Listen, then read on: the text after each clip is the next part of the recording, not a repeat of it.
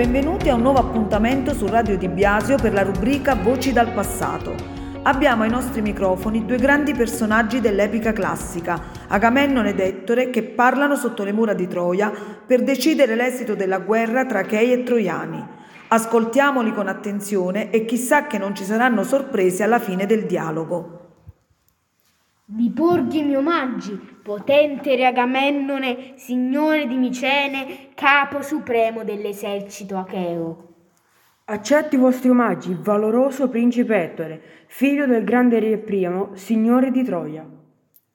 Ho accettato il vostro invito e sono qui per rappresentare l'intera città di Troia, che da troppi anni sopporta l'assedio acheo. Quale motivo vi ha spinto a convocarmi? Il motivo è di grande importanza.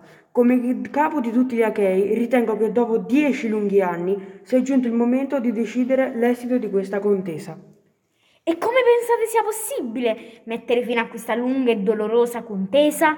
Siete voi ad essere venuti qui davanti alla nostra antica città, iniziando le ostilità.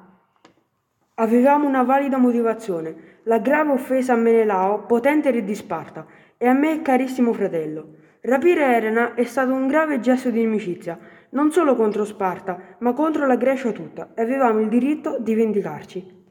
Ma dieci lunghi anni di assedio, che hanno portato molte perdite e sofferenze al popolo troiano, possono essere considerati un'adeguata punizione.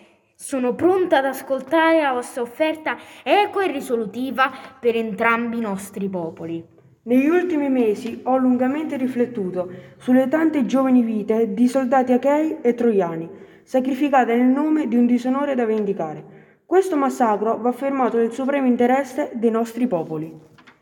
Penso anch'io che questo terribile massacro vada fermato e sono pronto ad ascoltare e ad accogliere una proposta che metta fine alle ostilità. Sono onorato di mettere fine a questo assedio non per vigliaccheria, ma per un coraggio maggiore di quello che ci corre per continuarlo. Potente Ragamennone, cosa stabiliamo? Non per noi, ma per garantire la felicità dei nostri popoli? Concludiamo un accordo di pace che duri molto a lungo.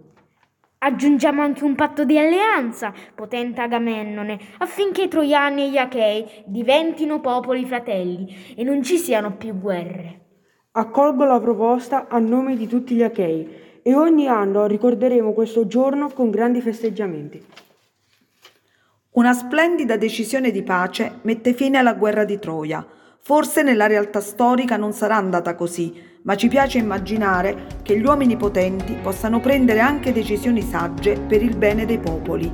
A presto per una nuova puntata di Radio Di Biasio.